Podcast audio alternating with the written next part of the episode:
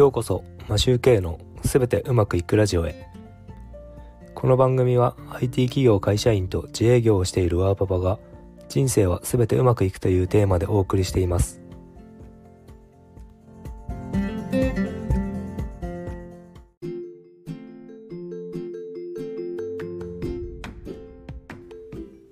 こんにちは。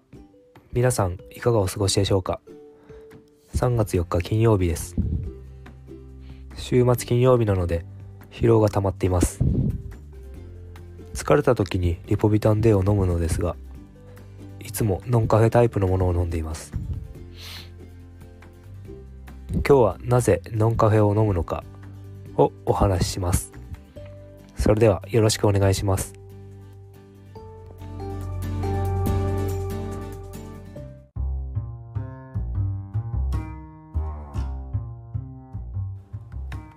なぜノンカフェタイプのリポビタン D を飲むのかというと僕の体はどうやらカフェインを受け付けない体のようです。実は30歳を過ぎるまでにこのことに気づかなかったというのでちょっと遅すぎるんじゃないかと思っています。なぜ気づいたかというと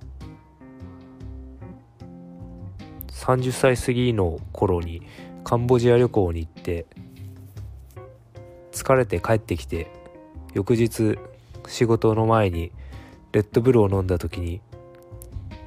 今までになかったぐらい気持ち悪くなり体調を崩しました。他にも友達とサッカーをやる前に気合を入れてレッドブルを飲んだ時にいつも走っても気持ち悪くならないのにやたらその時は気持ち悪くて走ることすらままならなくサッカーなんてできた状態ではありませんでした。他にも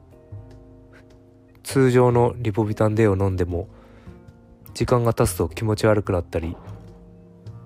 紅茶を2杯以上飲むと気持ち悪くなったりと何かおかしいなと思って共通することを探った時に全てカフェインが入っていたということに気づきました。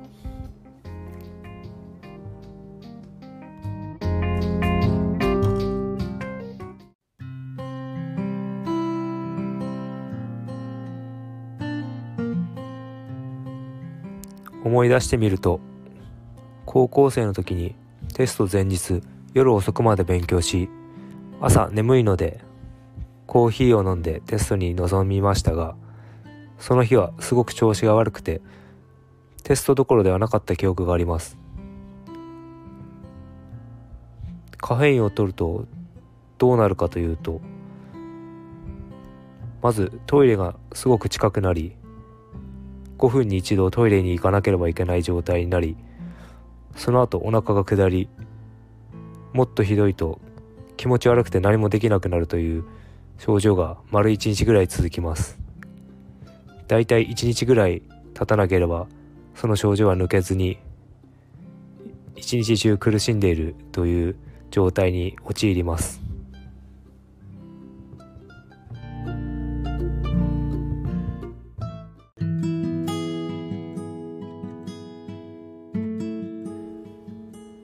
仕事をするようになり糖分を取らずに飲み物を飲もうと思い緑茶を飲むようにしました。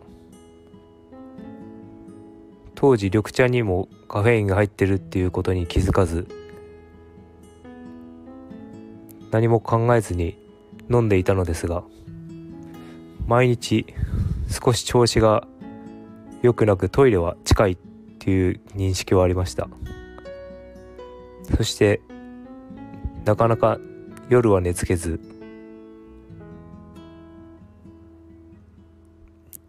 寝るとしても夜中の2時3時それくらいになっていました。30歳を過ぎてカンボジア旅行から帰りレッドブルを飲んでカフェインがダメだと気づいた時にその時にカフェインを断ち体の調子が良くなりました。夜もぐっすりと眠れるようになり今までとは違った体の調子の良さを感じることができました。